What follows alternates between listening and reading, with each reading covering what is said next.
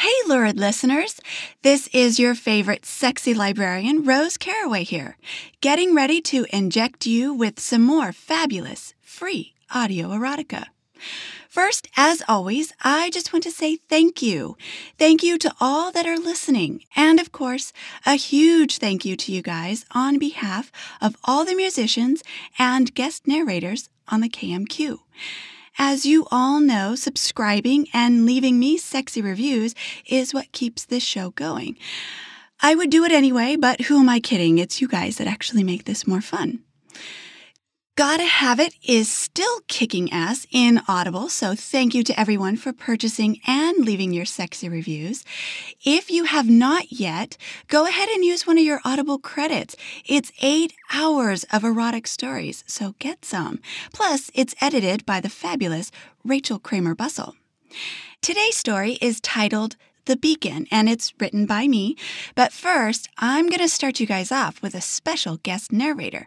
My dear friend Lucy Malone is returning to perform a cute little story, How the Little Mermaid Got Her Tail Back by Andrea Dale. So kick back, relax, and enjoy.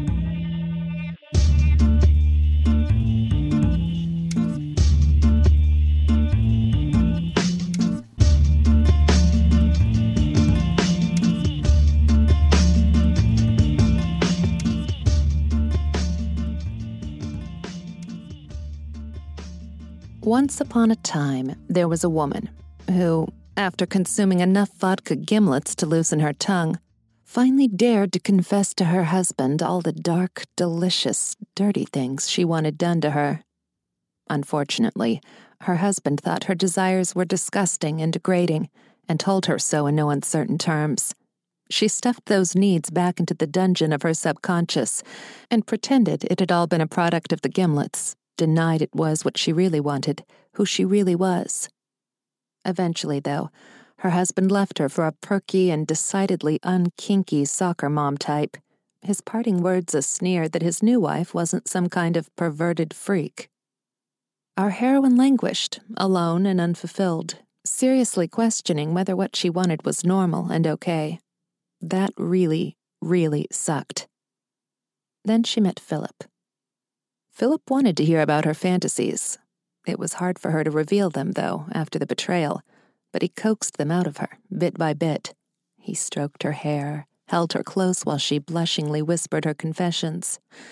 Then he fisted his hand in her hair at the base of her skull, held her immobile, and watched her as she gasped and trembled and tried to duck her head away, only to be jerked back by the pain. No, look at me. Tell me more. Helpless, she did. Our heroine, whom we'll call Ella, still couldn't tell him everything. There were things too kinky, too out there, too perverted, that she still feared would drive anyone away, even Philip. But as their relationship progressed, he showed an exceptional capacity for tapping into her secret desires, for anticipating what she feared and craved in equal measures. She teetered on the knife edge of honesty and terror, and that's what made her come so hard, time after time. It should be mentioned, because it's important to the tale, that Ella and Philip met professionally. He was an entrepreneur with a focus on restaurants, and she was a brilliant marketing strategist who knew just how to coax the public into descending in droves on any new venture she put her mark on. After several successful restaurant openings and many, many intense sexual encounters that pushed her to her limits, or so she thought, they joined forces on Philip's newest venture, an upscale sushi joint. I was thinking about a big fish tank in the middle of the room, he said. Exotic fish. Frilly, rare, eye catching ones. Ella shivered as he smiled his wicked smile and added, Deadly fish, even. Puffers, that sort of thing. Mouth dry, she shook her head. Personal and professional ward. Mermaid. His eyebrows raised, as if she'd foolishly asked for mercy. Mermaid? A woman in a mermaid costume, in the tank, she said. In her mind, she could see it, like a burlesque swimming show, only updated and trendy and modern, perfect for this type of restaurant. Risque, but not distasteful, Think Dita Von Teese, but maybe not quite so distracting because you'll want people focusing on the food. The food, though, it'll be daring, sexy. Audacious, he agreed, and the way he said the word sent thrilling tremors through her. Encouraging people to take chances, face their hang ups about food and, subconsciously, other things. She couldn't argue with him about that. He always took her ideas and tweaked them ever so slightly, or sometimes blatantly, to be about kink and deviance, and that worked, whether his patrons realized it or not. Some of them did realize it, she knew with a delicious shudder. Some of them looked at her, consideringly, or even enviously. They made a very good team. She designed the ad campaign, started a buzz, made sushi sound like the most desired and deviant thing on the planet. She gave her input on the mermaid tank, and Philip listened intently and then rewarded her for her ideas. There were always hiccups and panics as things got down to the wire, of course. We have a problem, Philip said.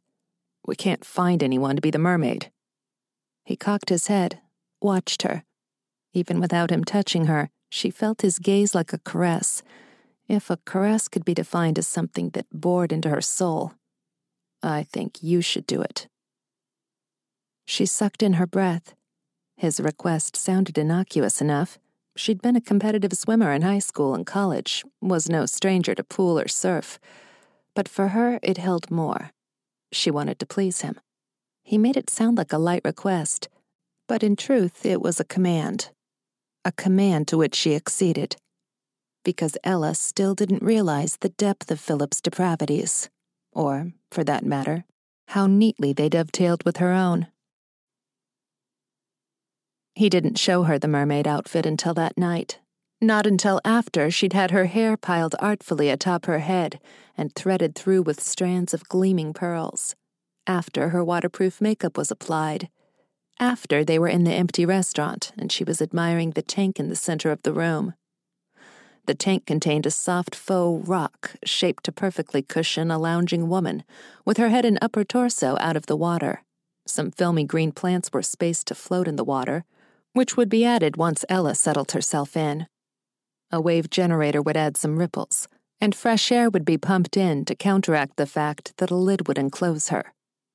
Ella's sole job was to sit there and smile, and occasionally run her hands through the treasure chest of gold coins and bright gems. In Philip's office at the back of the restaurant, she stripped. She rather hoped he'd do something to her, Spank her, maybe, to refresh the pain of the caning he'd given her a few days earlier. Her ass still bore the fading stripes, which felt a bit sore rather than outright stinging. Instead, he just watched her, his dark eyes glittering. She knew that look. It meant he had plans for her, plans that would entail making her cry, making her come, making her soar. He brought out the mermaid outfit. First, the scallop shells that would cover her champagne glass breasts. She'd assumed they'd be some sort of halter top.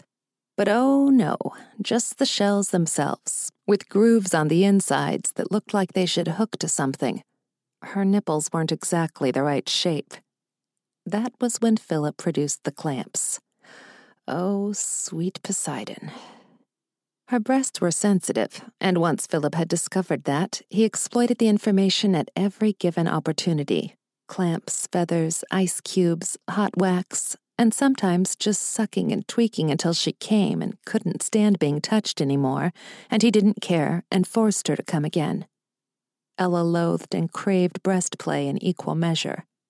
That meant her nipples were already hard even before Philip tightened the clamps on them, she hissed against the pain as it transmuted to pleasure and back again.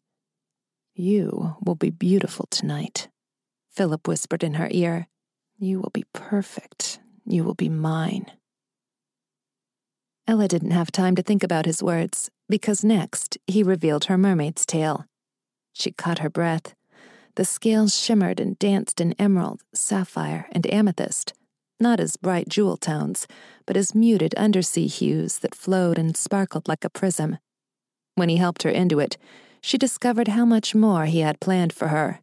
Thanks to the clamps in his very touch, she was already wet and open. She'd tried not to think about how aroused she was, about how she wished for his fingers or his cock or, well, if she'd wished for a dildo, she was certainly getting one now. Built into the tail, the fake cock slipped into her, snugly filling her. She moaned and clamped down on it, and probably could have come right there if Philip's words hadn't penetrated her haze. Not yet, my sweet. Not yet. But how long? How excruciatingly long would he make her wait? The tail pressed her legs together, fitting firmly but comfortably around her waist. She couldn't touch herself, couldn't move her legs, couldn't thrust against the dildo.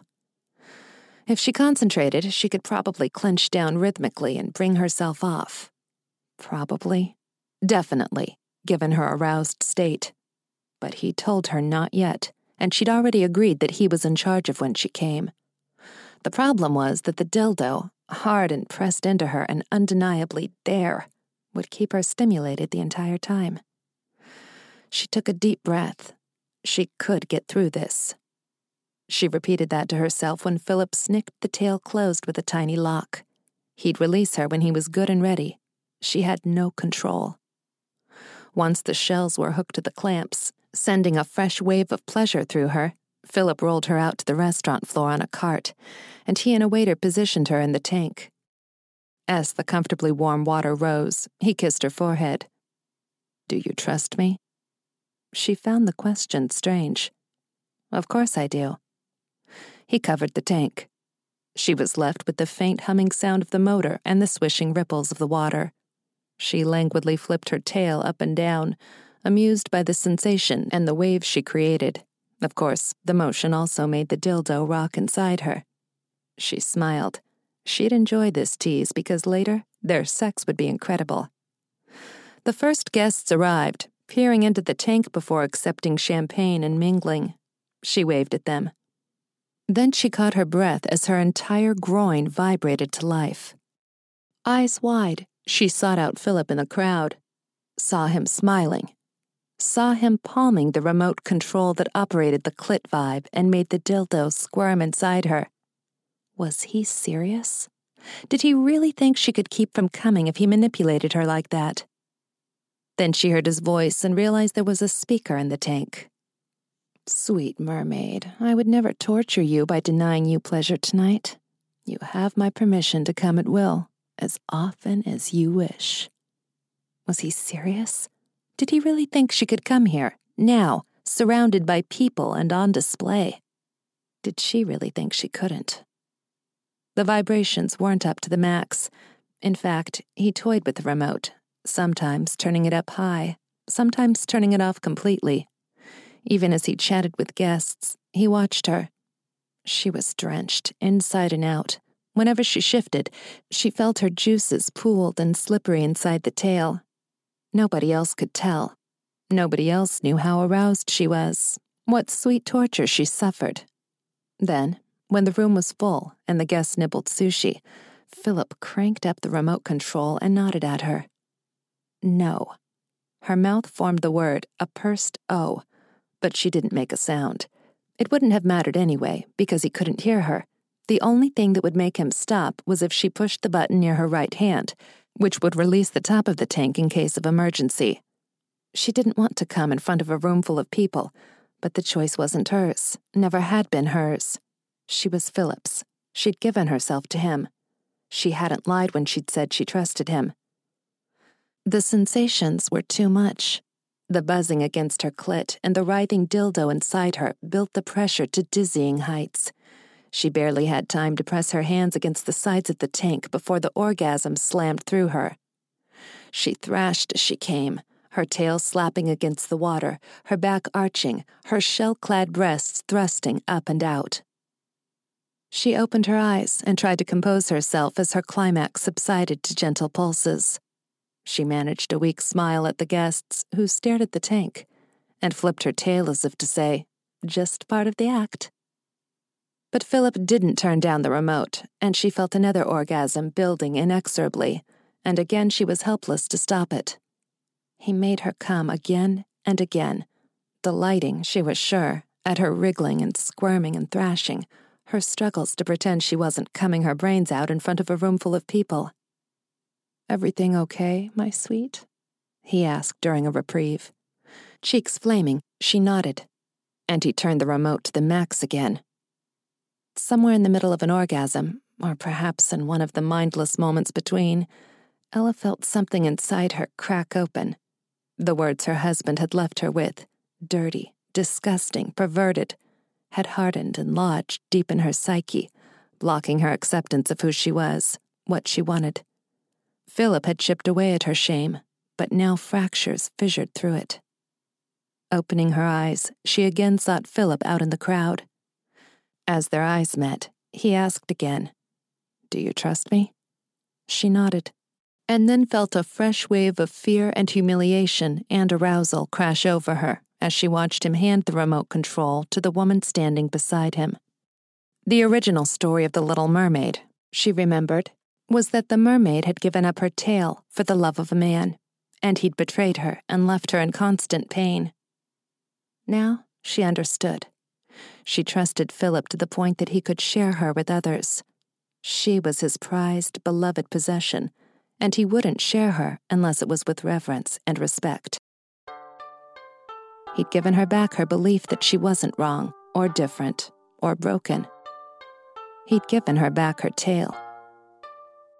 Another climax built, and Ella welcomed its freedom. You can bet they lived happily ever after.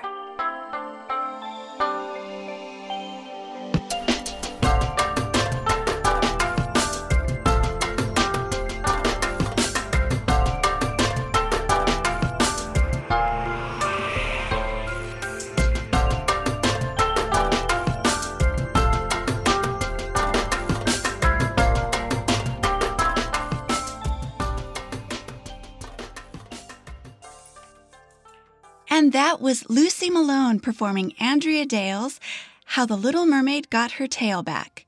This story and more can be found in the audiobook Fairy Tale Lust Erotic Fantasies for Women, edited by Kristina Wright. Okay, on with the show. In this episode, I am putting away the BDSM and the monsters. You know, I've got all these stories, and this one is a little different. This is one that I actually almost didn't write. It actually kind of upset me, I guess you could say. Um, a lot of stuff kind of happens within a marriage, good and bad, and sometimes tragedy happens. Um, it's from the wife's point of view, and she doesn't want to feel anything anymore. She just wants to be done.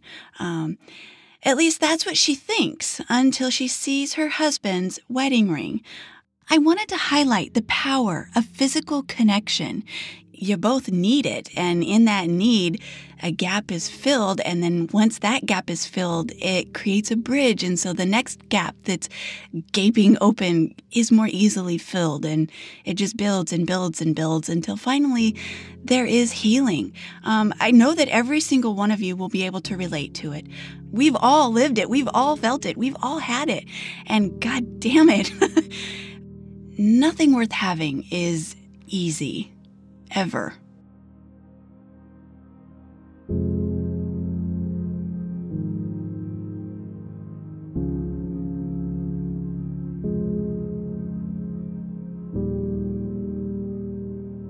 The Beacon by Rose Caraway.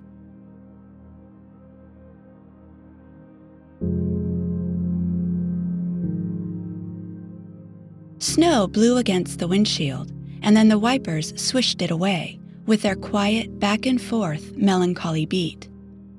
Molly didn't want to drive to the infirmary in the snow at 3:30 in the morning, but something had compelled her to thread her arms into the coat sleeves.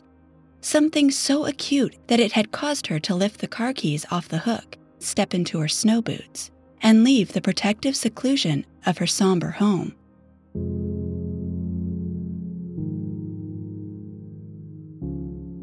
She couldn't recall how long it had been since she'd last visited the base. Months? Years? Calculating time always gave her a terrible headache. She winced and held the wheel with loose, apprehensive fingers. She let her eyes follow the road as the headlights led the way toward Dylan. But her mind refused to stay blank. She couldn't not think. Outside home, there were too many things to stimulate those forcibly blocked memories of long ago.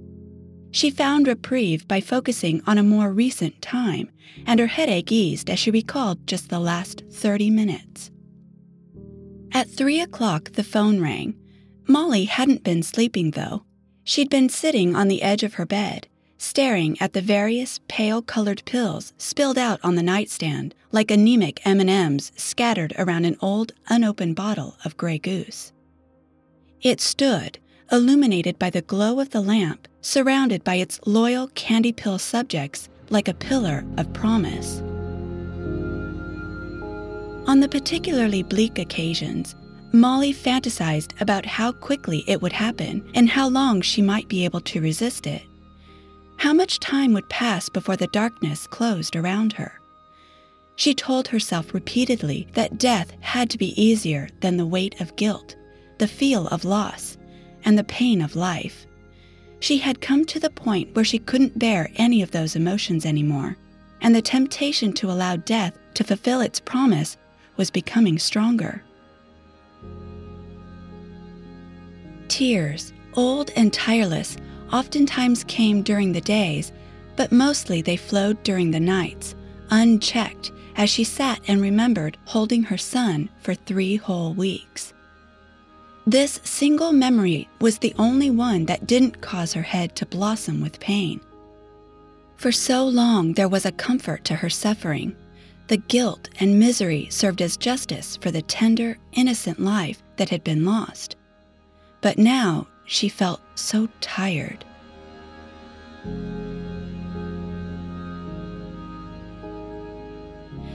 Molly had been staring, transfixed on the pills and bottle on her nightstand, contemplating how best to end her life. When the phone rang, she didn't hear it. She was considering taking just a sip of the vodka, followed by a single pill, then another sip, followed by a handful of pills. When the intrusive rings finally cut the trance of her meditative anguish, she answered the phone. It was a doctor on the other end of the line. Molly hated doctors, hated the way they spoke with scripted understanding, hated the way they looked at her with rehearsed empathy. She listened with a strained, though mild curiosity. She sat, still slouched on the edge of her bed, as the doctor explained that her husband, Dylan, had been admitted to the infirmary on base due to another bar fight. Molly's eyes opened a bit wider at the doctor's distant words. She tried to think about the last time Dylan had gotten into a fight at a bar, but the sharp edges of recollection cut into her brain. Another headache erupted in her skull. She sucked air through her teeth and pressed the palm of her free hand to her temple. But it was anger, not pain, that made her cheeks flush. He still had her damn name listed as his emergency contact. Molly gripped the phone handle tightly, hoping Dylan was in tremendous pain at that very moment. The doctor's word sounds filtered through the receiver, careful and quiet. She wasn't exactly sure what he was saying at this point, as another searing flash came, a memory from long ago cramped within her brain. She had lashed out at Dylan herself once, a very, very long time ago. Her head throbbed as the punch that had landed square on his cheek connected with a painful crunch. She had swung as hard as she could and sprained her own wrist. But another man, she thought, another full grown man, could hit him much harder than she ever could. More than once, Molly found satisfying vengeance in her husband's beatings.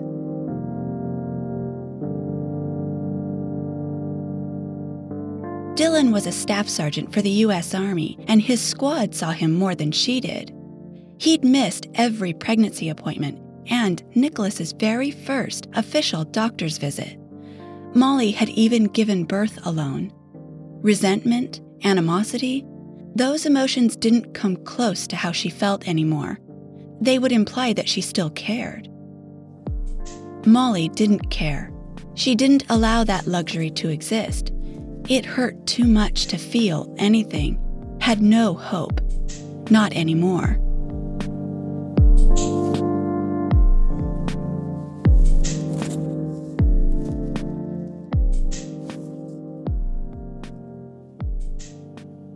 First, Nicholas's death brought them together, and Dylan had come home to mourn with her. Molly took comfort in her husband's body. The sexual healing, though good for them both, was only temporary, however. The pain of Nicholas's death could only be put aside for so long. They began to fling blame back and forth like grenades until it broke them apart. A decimated battleground of grief was all that was left between them, a vast chasm that couldn't be crossed. They had blamed each other for a while, but privately, Molly blamed herself. The doctors made vain attempts to try and explain that their son had just simply slipped away, that no one was to blame. These things happen, they'd all said. Molly refused counseling, medication, even alcohol to ease her pain. Guilt ensured that she properly bear the loss of her son. She should have watched over Nicholas while he slept in his crib instead of taking a nap on the couch.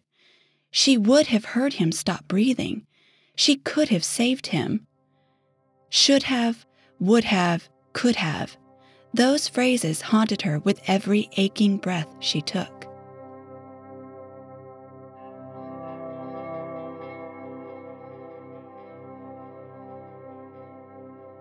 The tires crunched over the snow as Molly pressed the brake at the security gate. She swiped her ID over the reader and waited for the reflective candy cane arm to lift. The arm hummed as it rose. Molly's gaze lowered to the dash, absently looking at various control knobs. The white line on the AC knob still pointed to the cold setting. Her head ached again. She hadn't adjusted the temp since last summer. She also hadn't noticed that the belt of her full length winter coat had either never been tied or had come loose. She shivered in the biting Alaskan air, but instead of tying her belt, she welcomed the winter's numbing effects. Following the arrows that led to the infirmary, she saw an open slot and then parked. As she stepped out of the car, it occurred to her that she might not have the strength she needed to face her husband again. That her carefully constructed walls would crash down, offering no resistance against him but she had to face him, had to tell him to remove her name as his emergency contact. Molly had to sever all ties from Dylan. There could be nothing left to connect them. The fact that he still hadn't signed the divorce papers seemed to give her strength, however. But just in case, to fortify her strength, she stood, arms spread wide, and let the coat open further. She called to the cold, allowed it inside to set deep into her bones until her teeth chattered. A protective cocoon against seeing Dylan again. Only when she felt the freezing air had shielded her sufficiently did she tie the belt with stiff, frozen fingers, securing the infusion of icy comfort. It was a dark and dead silent night on base. No soldiers scrambled about in their hide and seek practice drills. No artillery tanks passed by with chest rattling noise, leaving tracks in the snow. All that surrounded her was the blessed dead silence. The infirmary's fluorescent lights in front of a pair of double sliding glass doors buzzed and flickered. Molly passed patronizing notice posters, reminding her to cover her coughs and sneezes, which made her angry again, and this time she fed off her anger and prepared to face Dylan. On the reception desk counter, she found a lone clipboard chained to an old, abused ballpoint pen. She signed in with her first name, but as she scribbled out the last name, her chin trembled. She despised her last name, and with a silent curse, her hand deftly found an old tissue still in her pocket and used it to wipe her nose wiping her eyes, blowing her nose. These had become mechanical movements, nearly as reflexive as blinking and breathing.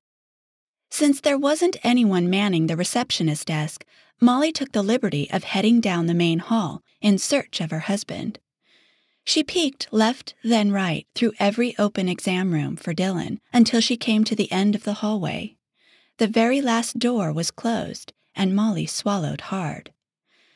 Through the small square window, she peered in and saw him.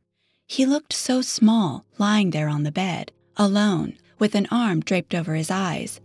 Not at all the muscular, invincible man she used to know and love. He'd suffered too. Molly reminded herself that it was only right that he should suffer, just as she did, because he hadn't been there for Nicholas, and it made it easier for her to keep a safe distance.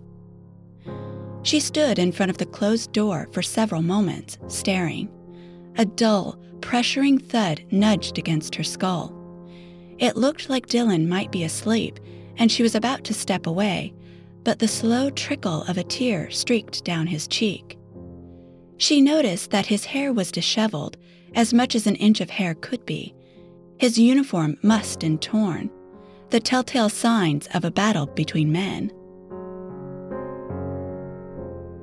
His boots were still on and muddy from his tussle in the slushy snow. Molly rubbed her temples, debated going inside. Why had she come? What made her throw her coat and snow boots on, then drive in the middle of the night all the way to the hospital? She could have just written him a letter, requesting that he remove her name from his contact list. It certainly couldn't have been to see if Dylan was okay. Molly looked through the small window again. He didn't look okay.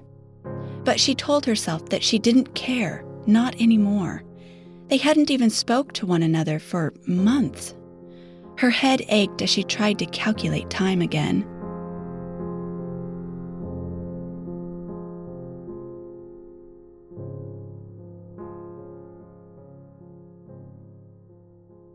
Mrs. Smiley? Hearing her last name brought on a wave of nausea. How dare he call her that? She swallowed and bit back her ire. He seems fine to me. Why is he still here? Why was I called?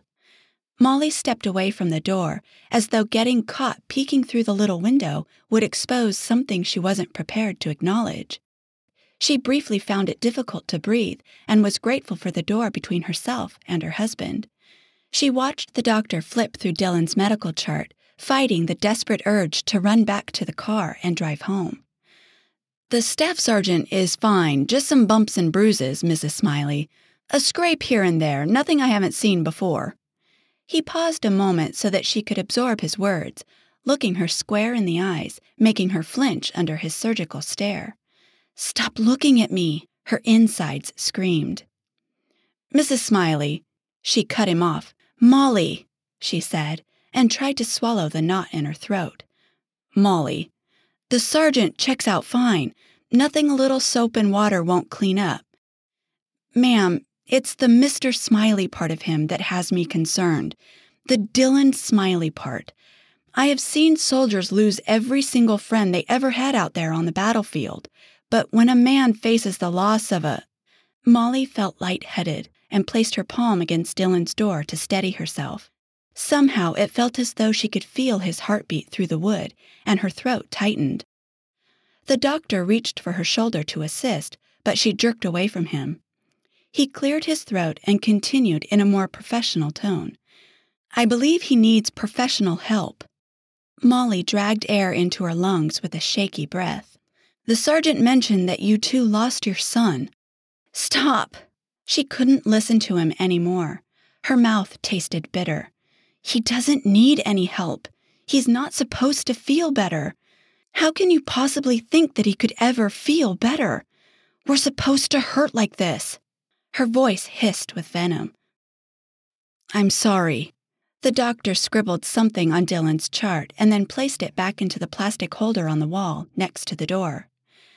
I can't imagine what you are both going through. I won't pretend that I can. But as his doctor, it is my obligation to let you know that Dylan, your husband, Mrs. Smiley, needs help.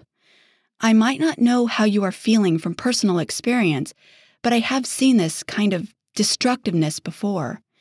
Now, I've already given him the name of a psychiatrist. Dylan mentioned he's tried talking to a therapist before, but this guy I know is really good.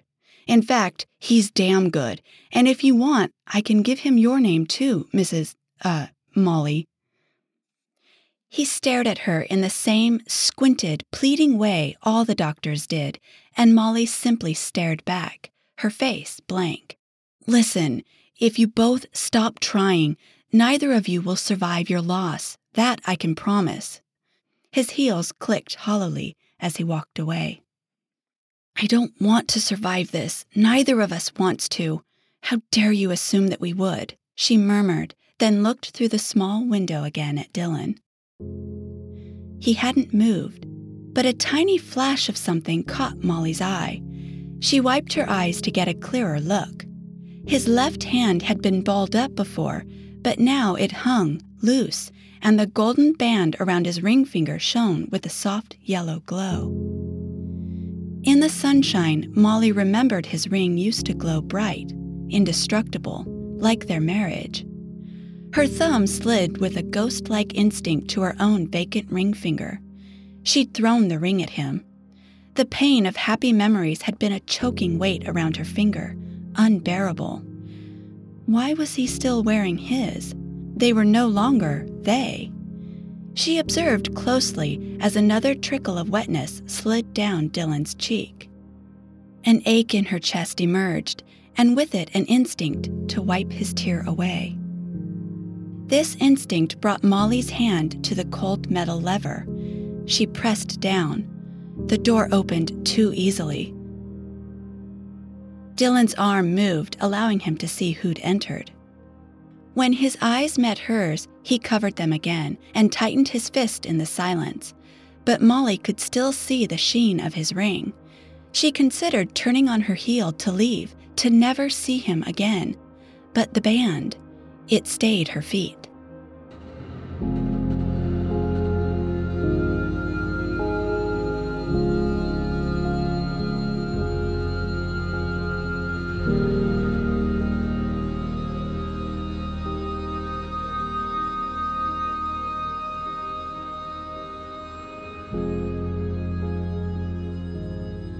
She stood, matching his silence, moment by moment.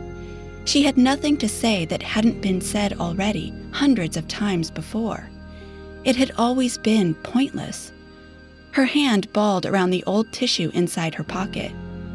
It was a damp, useless wad of pointlessness.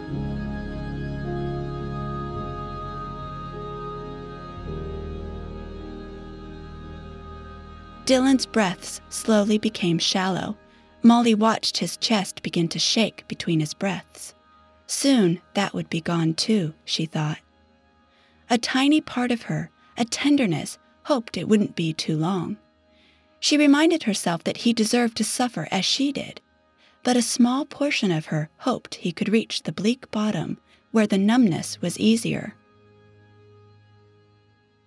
Within the exam room, the Alaskan chill had slowly evaporated from her bones, but Molly chose not to remove her coat.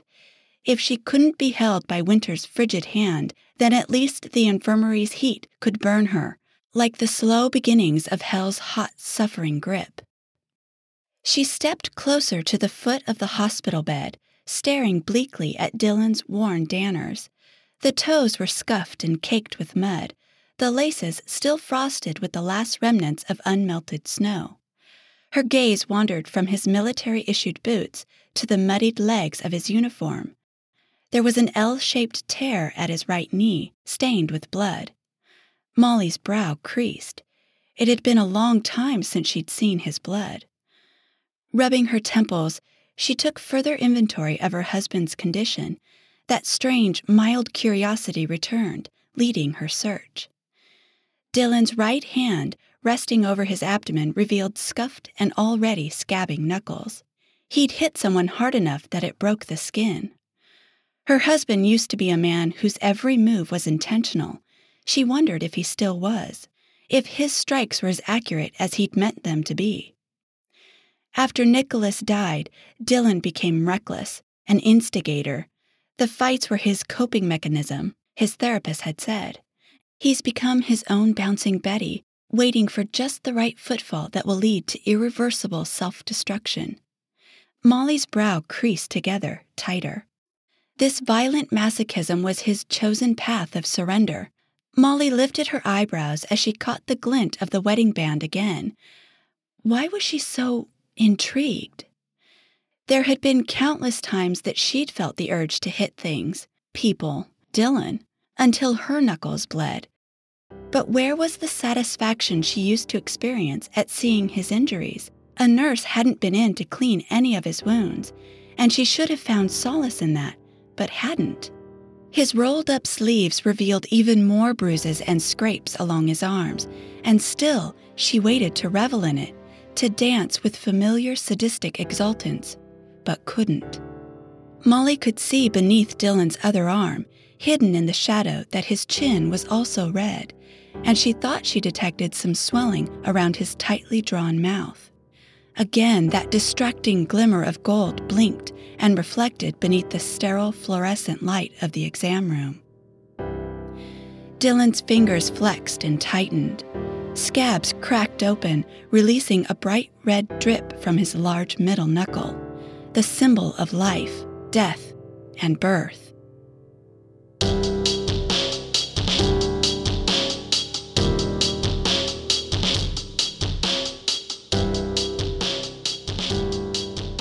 A small needle prick of pain pinched in her chest, followed by a breathtaking sensation of a rapid pounding, as though something wanted out of her body. Molly felt her heart beating. It thumped hard, hard enough that she could feel the pressure of it in her ears. Unused to such activity, the walls of her chest felt too tight a space for her heart to work within, but it beat nonetheless forcing her breath to come in greater volume. Then something, a sudden shift, happened. Molly's fingertips tingled as anxiety pulsed throughout her veins. She wanted to leave, to flee from this strange elevation, to sit on her bed and stare at the pills on the nightstand.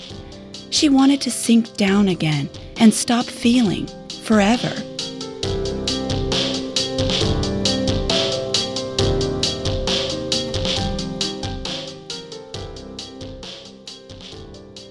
But her heart was persistent and banged against her sternum. She withdrew her trembling hands from her pockets and clasped them together in an attempt to force the panic rising to cease. She had to find a way to control it, had to force life back down. She glanced at her husband, beaten, broken, a shell of what he once was, and she averted her eyes. While she stared at the ring, the doctor's words pierced her brain. If you both stop trying, you won't survive. Why couldn't he have just left them alone? Fear became lodged in her chest, or maybe it was something else, something far worse to confront. The slow ooze of blood that dripped from Dylan's knuckle had trailed down just enough to gather at his wedding band. Molly's heart took a great leap, and then the sudden blow of a revelation hit.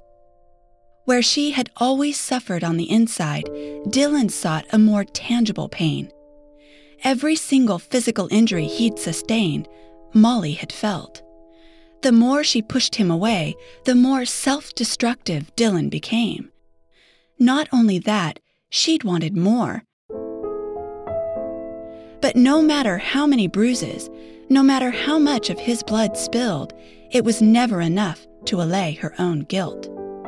When he'd finally moved out of the house, Molly experienced another great loss and used that pain in the loss of her son. Seeing Dylan now, though, was different. His wounds hurt her too much. Another stunning understanding took hold and initiated her maternal autopilot. Their son, sweet little Nicholas, wouldn't want this harm to befall his mother because she was also him. When his bright blue eyes looked up into hers, he had not seen his mother as a separate being, but a further extension of himself. How dare she destroy that crucial, beautiful connection? She had been so selfish, forgotten to honor the short, beautiful life of her son. Instead, she obsessed on the loss of her son and the void where her family once existed. But it was her. She was the one. She was still the nucleus of their family, and without her, Dylan would die too.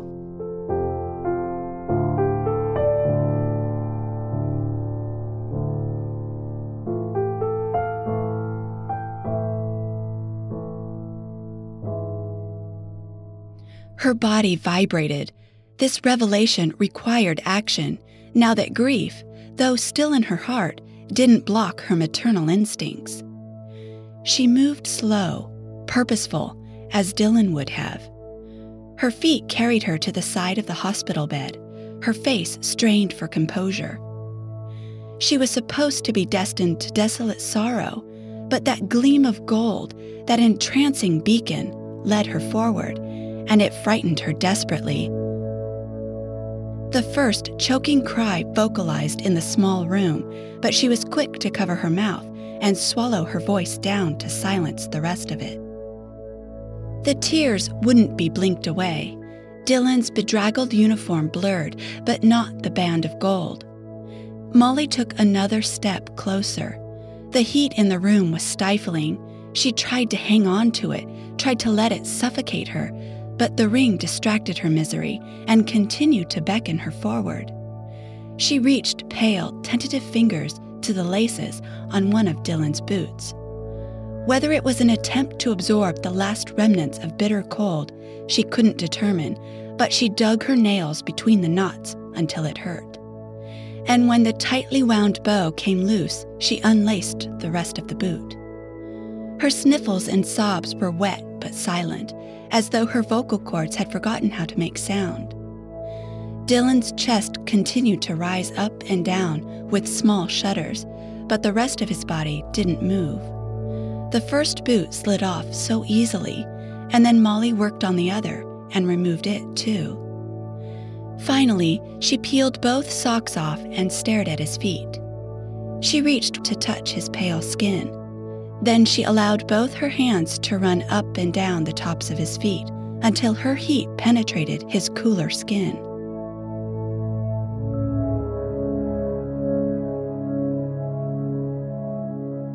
She slowly looked him over, but avoided his eyes. She couldn't bear that level of intimacy. Thankfully, they were still covered by his arm, but she stared at the gold band on his hand and was drawn now to the side of the hospital bed. Mud and blood stains smeared the front of Dylan's fatigues. Two top buttons were missing, and beneath the uniform, Molly noted that the collar of the brown undershirt was stretched and stained with more blood. She wondered just how much of the blood was his. Her fingers shook as she reached for the remaining buttons of his uniform.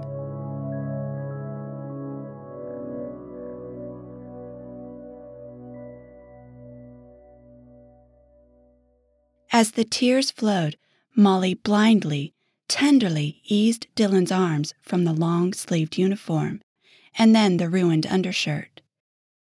She continued until his torso was bare. His body was heavy, despite how small it seemed now. Dylan lay back down, his arms no longer guarding his face. She saw fresh bruises that painted his swollen left eye and cheek. The pink purple color of his swollen nose suggested that it had bled well too.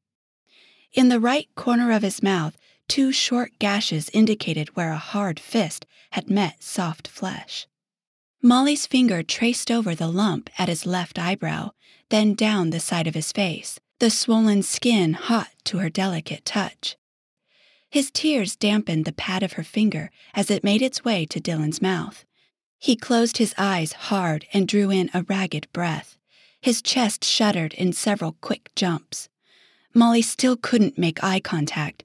She couldn't. But a fantastic emotion seemed to take over her body. Now both her hands slid ever downward. In a sort of vigorous frenzy, with blurred vision and haste, desperate fingers clawed at her husband's belt buckle and unzipped him. He made a weak attempt to stop her, but relented. He wiped his eyes with the back of his hand, the streak of gold caught Molly's eye again, She eased his pants off.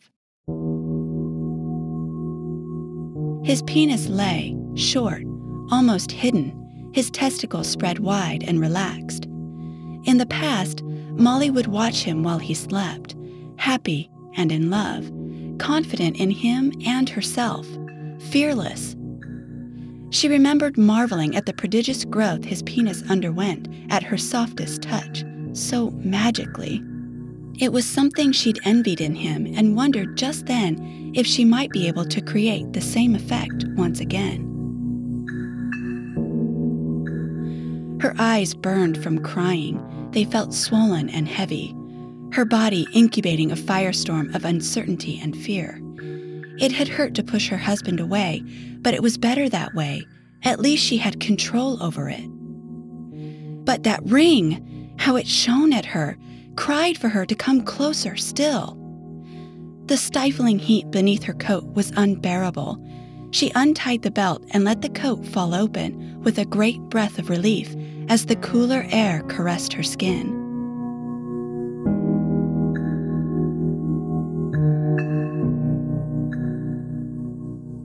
Standing before her husband, she looked down at her own body, stunned.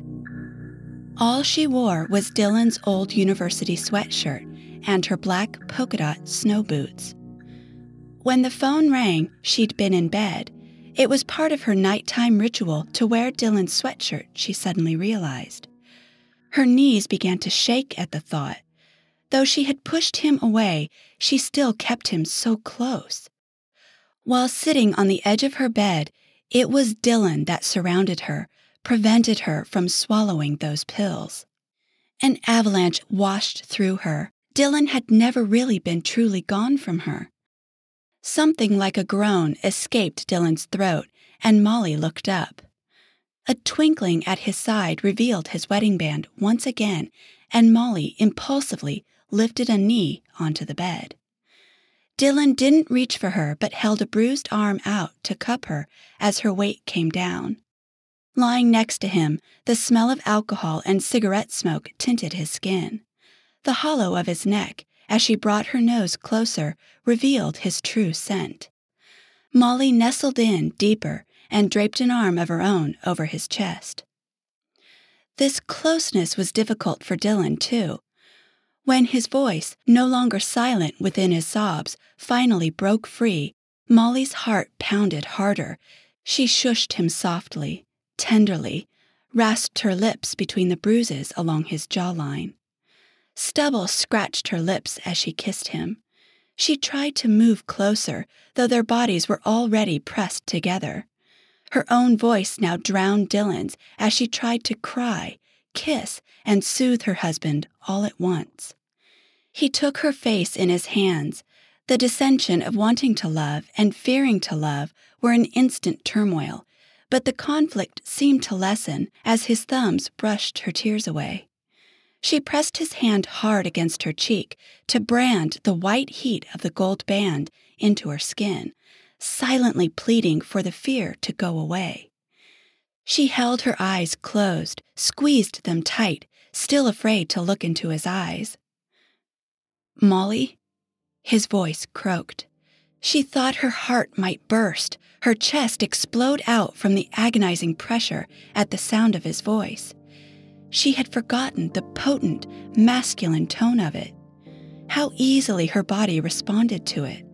With her eyes still tightly sealed, she concentrated. Maybe he wouldn't say her name again. But maybe, just maybe, he would. When the mournful croak of his voice came again, Molly gripped his wrists and forced her eyes open. She had forgotten him. She had forgotten how her name sounded on his lips and longed to hear him say it over and over again. How powerfully tuned to it she felt.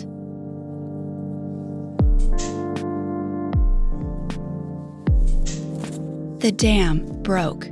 The cold of the Alaskan winter no longer protected against despondency. The heat of the exam room no longer choked her. She could finally breathe easier. Molly's defensive walls crumbled, jagged piece by jagged piece. Dylan's whiskered chin and cheeks scrubbed her face with invigorating fire. Together, they sat up on the hospital bed, exchanging wet and tentative kisses. Giving and then responding, she moved a hand down. His eager response at her touch caused them both to moan, and Molly began stroking him.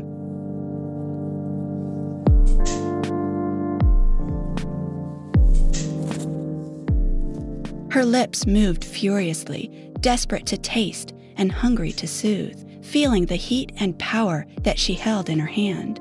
Both of Dylan's hands cupped her breasts. His thumbs first brushed over her nipples, and then he began pinching them. Molly's hands covered his, encouraging her husband to pinch harder. She needed to feel his presence more. Then she reached for his chest, pinched his nipples, clawed at his shoulders, and slid her leg over his until she straddled him.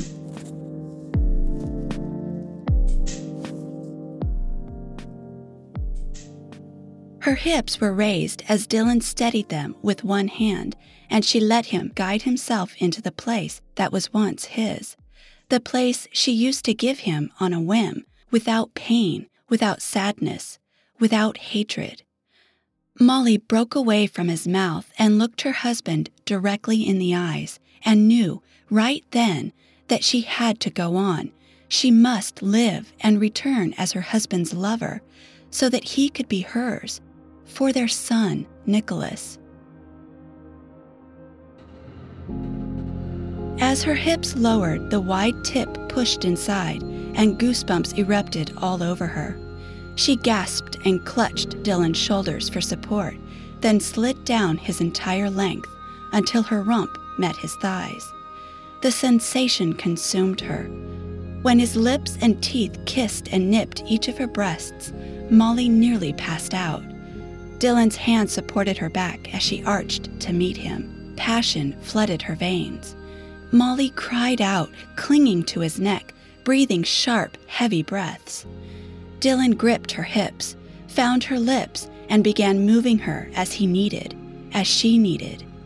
His fingertips dug into her delicate flesh, and she thrived on it. She thrust her tongue, bit his lips, sucked the thin, salty skin of his neck, absorbing as much of him as she possibly could. Abruptly, she released his delicious earlobe and pushed Dylan back on the bed. Dylan's left hand went to his base and he squeezed. Molly remembered that was what he did to prevent himself from coming. The power of it made her thighs tremble. Eager, she scooted down, replaced his hand with hers, and opened her mouth to his tip. With both hands, she held him steady and sucked. Dylan petted the top of her head as she lapped and tasted him. And when she took nearly half of him in, his groan made her stomach flutter, and Molly took even more of him into her mouth.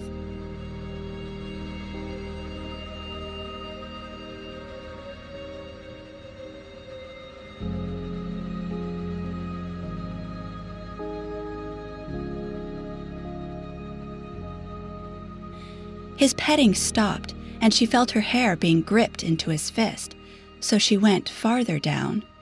The tip nudged and then pressed against the back of her throat, coating it with his salty juice.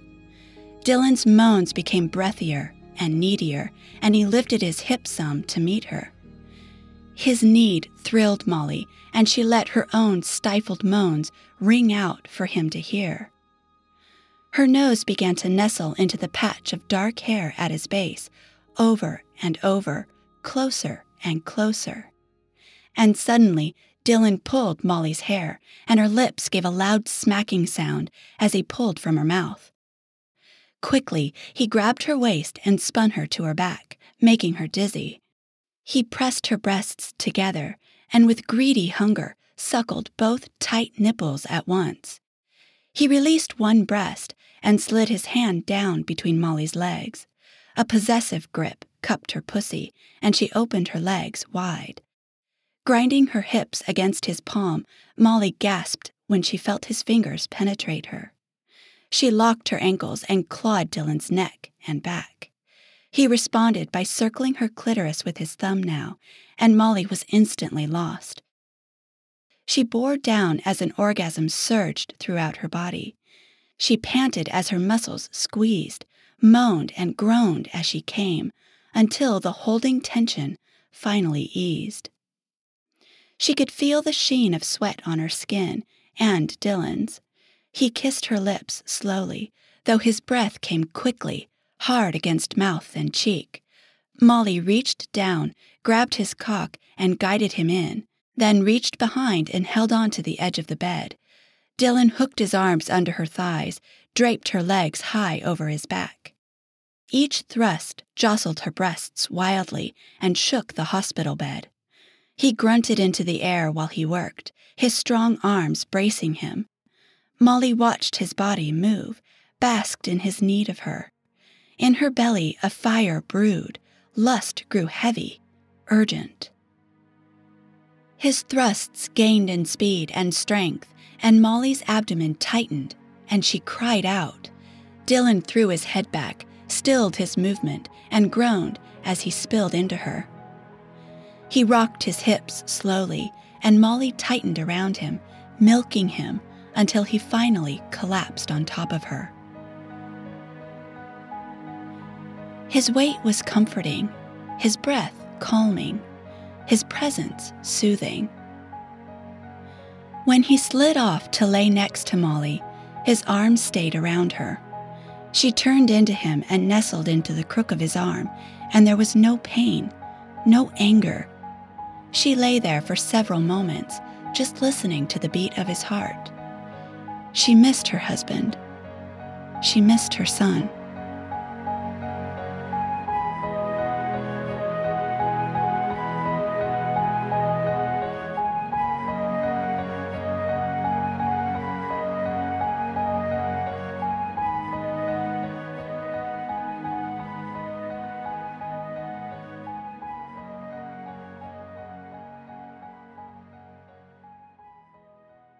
For Stupid Fish Productions, this is Rose Caraway.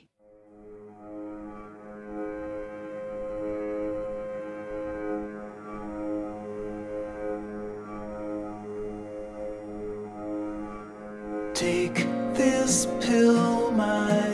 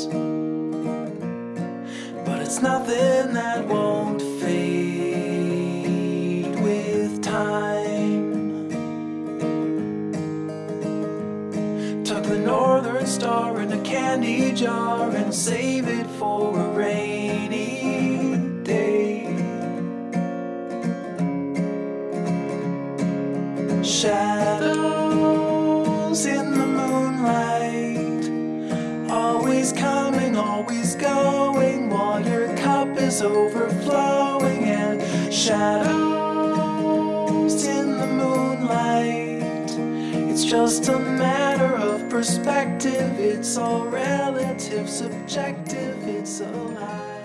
I'd like to thank the following musical artists. Chris Zabriskie. His work was the musical backbone of this episode. Chris puts his music out there for free, you guys, for anybody to download. You can also purchase it to show your appreciation. He's being very generous, so go to chriszabriskie.com and send a few clams his way, you guys. I'd also like to thank Grapes, Jahzzar, Fancy Mike, Dexter Britain, and the feature credit song Shadows in the Moonlight by Josh Woodward. Special thanks go to Andrea Dale for her short story How the Mermaid Got Her Tail Back from the audiobook Fairy Tale Lust Erotic Fantasies for Women, edited by Kristina Wright and narrated by the delicious Lucy Malone. Search her name in iTunes Amazon and Audible. She will be more than happy to whisper more sweet, sexy stories in your ear. And if you want more erotic tales from Andrea Dale, just go to cyvarwydd.com. Speaking of iTunes, Amazon, and Audible, Gotta Have It still kicking butt in the Audible book bestsellers lists. So thank you, thank you, thank you once again for everybody that has purchased their copy of Gotta Have It. Don't forget, all you lurid listeners that have reviewed and rated Gotta Have It will be receiving my audiobook tool for free very, very soon as my personal thank you. I love you guys. See you soon. Always coming, always going, while your cup is overflowing, and shadows in the moonlight. It's just a matter of perspective, it's all relative, subjective, and shadows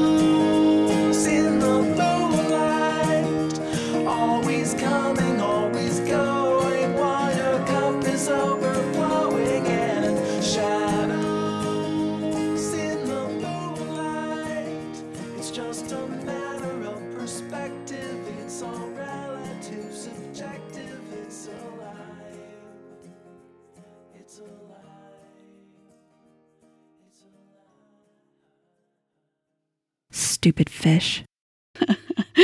Mm. Clench my butt, release it. Clench my butt, release it. Okay.